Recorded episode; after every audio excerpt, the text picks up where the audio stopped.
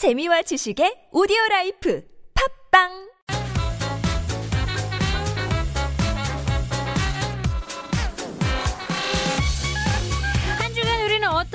표현들이 배웠을까요? Do you guys remember what we learned this past week? Of course, we have time to review. 한국어 천재에서 배운 단어와 표현들 어, 이제 되짚어보고 궁금증을 해결해보는 시간 한 주의 하이라이트 한국어 천재 After Service. 자, 먼저 이번 주 Word of the Day에서 배운 단어들 다시 한번 살펴볼까요? 좌익과 우익. 이제 현대 정치에서 좌익은 보통 변화를 원하는 당, 그리고 우익은 현재 상태를 유지할 고 싶은 그런 당을 말하고 있는데요. 이는 단순히 과거 프랑스에서 국회의장의 자리에서 봤을 때 왼쪽의 진보주 의를 이제 말하는 당이 앉아서 좌익이 어, 보수주의를 말하는 당이 오른쪽의 자리에 잡아서 우익이라는 말이 만들어지게 되었는데요. In modern politics, the left wing refers to the party seeking change, and then the 우익 refers to the party seeking maintaining the status quo. Now, this is simply because in France, the party seeking change sat on the left, and the Conservative Party sat on the right. Who knew it was as easy as that? 고무신이 있는데요. 다음으로는 이제 고무신을 거꾸로 신는다라는 표현하면 발음이 났을 때 말하는 건데요.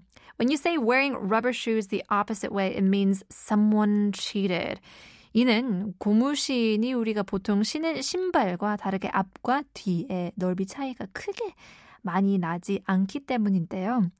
누군가가 바람을 피다가 걸리면 급하게 도망가다가 고무신의 앞뒤 구분하지 못하고 그냥 되는 대로 신고 나가서 도망간다는 데에서 유래했다고 합니다.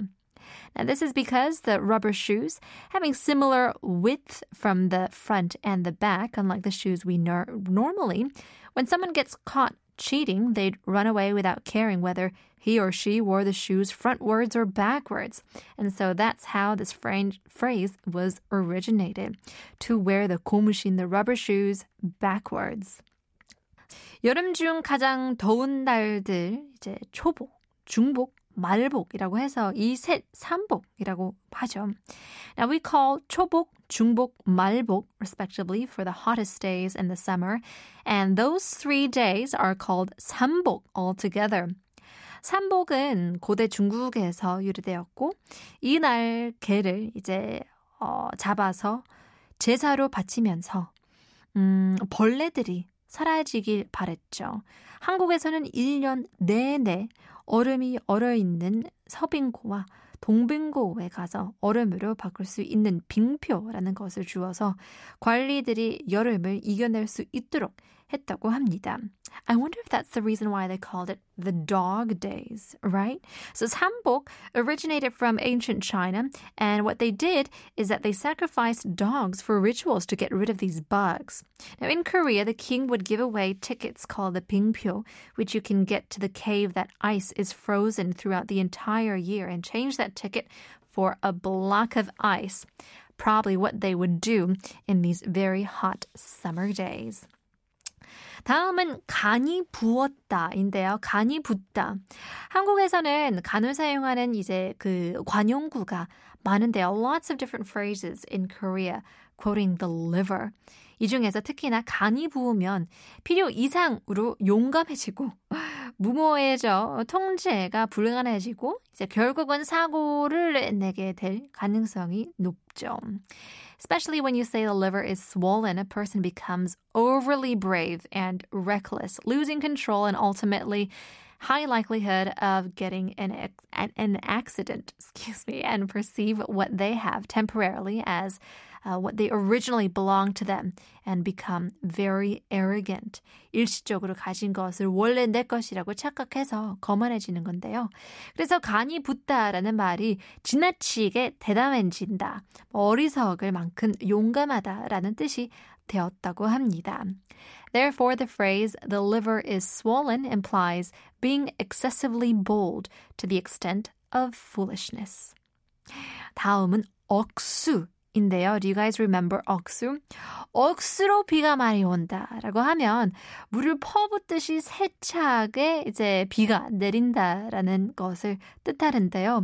When you say 억수로 비가 많이 온다 means the rain is pouring like cats and dogs. It's overpouring like a bucket. Now it mainly has two origins. 이제 억수에는 크게 두 가지 유래가 있는데요. 한 가지는 억, 이 숫자 단위 억을 말해서 그만큼 많은 수의 비가 내린다는 뜻이 있고 Now, 억 can be seen as a numerical unit, which is 100 million. So, imagine 100 million raindrops, that much of a large scale, can be one uh, origin as to 억수 came from. 다른 한 가지는 어, 악수가 변했다는 것인데요. 악은 나쁠 악자를 써서 비가 그렇게 많이 오면 사람들에게 해를 끼치기 때문에 이야기가 있답니다. Another explanation comes from the term aksu, ak meaning bad or evil, and su also the number. So when rain falls excessively, a large amount, it could cause more harm than benefit. And so aksu then evolved to oksu. Whatever is the case, doesn't seem so nice to be stuck in a lot of rain. Finally, we have 수저. 수저는 보통 숟가락으로 생각하는 경우가 많지만 수저와 젓가락을 합쳐서 부르는 이름입니다. 한국에서는 특히나 수저와 젓가락이 항상 세트로 등장하기 때문인데요. Now many people think 수저 refers to the spoon only. But actually, it means utensils, both spoons and chopsticks combined. This is because Korea always uses utensils as sets. 동양에서는 대부분 젓가락을 사용하지만 숟가락과 젓가락을 항상 같이 사용하는 나라는 이제 한국밖에 없다고 해도 될 정도라서 이제는 고유한 한국의 문화로 자리 잡았답니다. Now, most Asian countries only use chopsticks, but Korea is pretty much the only country in the East Asia that always uses spoons and chopsticks together. Something to be proud for, as it pretty much settled as a very unique Korean culture. In any case, hope you guys learned lots from our word of the day after service. Stick around, more is to come after Anne Marie 2002. I will. Anne Marie with 2002, taking a look at our 한국어 천재 after service with a little bit of review. As it is Friday, we want to go back to the things that we talked about this past week. 그래서 이번에는 외국어를 쉬운 한국말로 바꿀 수 있는 표현들을 한번 살펴보겠습니다. Now, this week we learned of the term 펫팸족. 여러분 기억나시나요?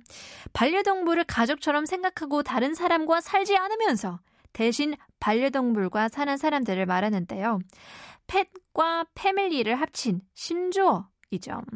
So this is combining pet and family together, the group of people that don't live with anybody else but their pets. 점점 결혼과 출산을 하지 않고 혼자 사는 1인 가구들이 많아지면서 유명해지는 단어인데요.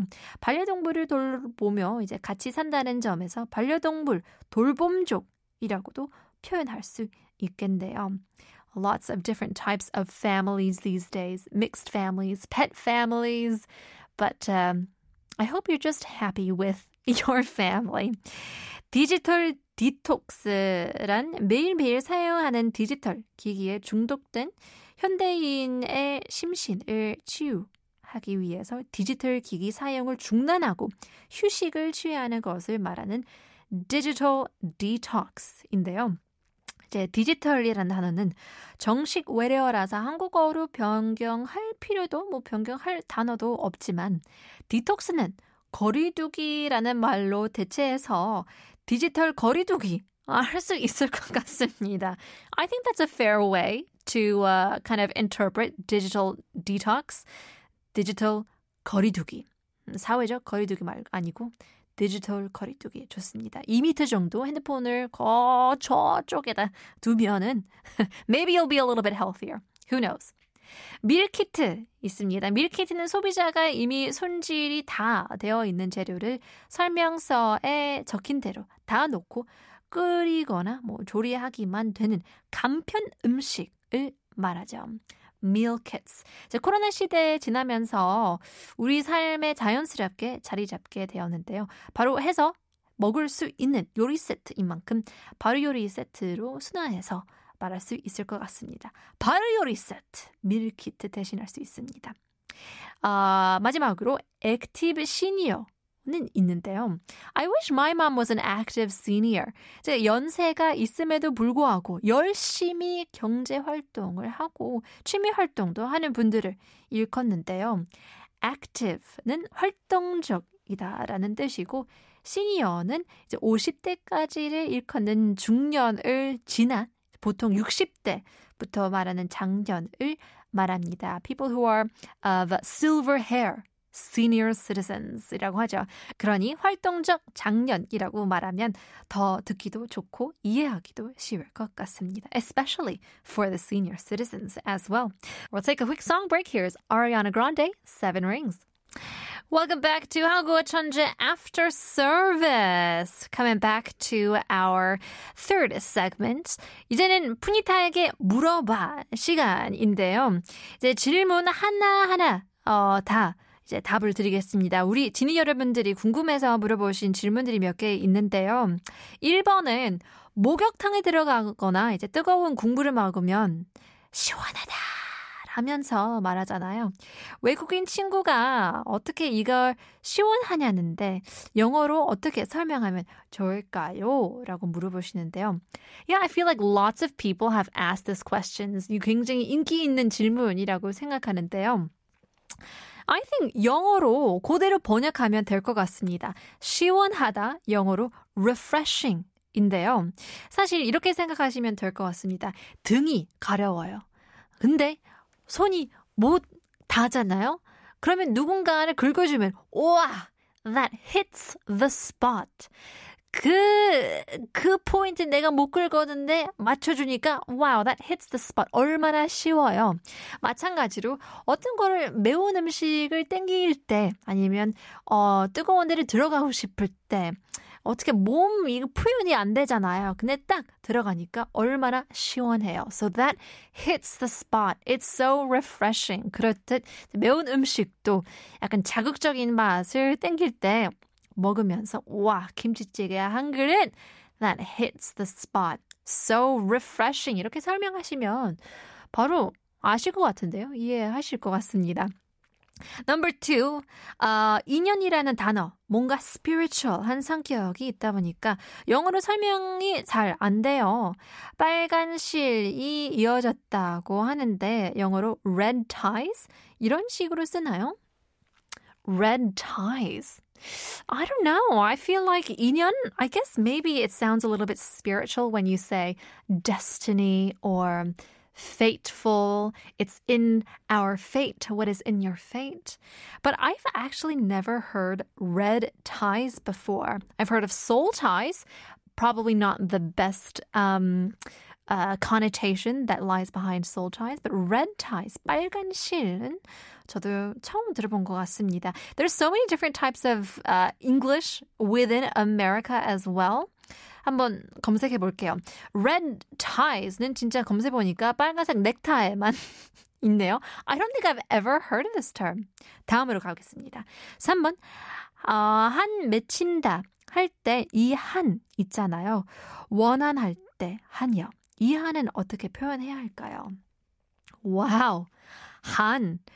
I don't know. There's actually a lot of different Hans in Korea, and I feel like Han is something that is very particular to Korea, um, something that really can't be explained. So 한 글자로 어, 어떻게 설명해야 될지 잘 모르겠지만, I think maybe you can say grudge.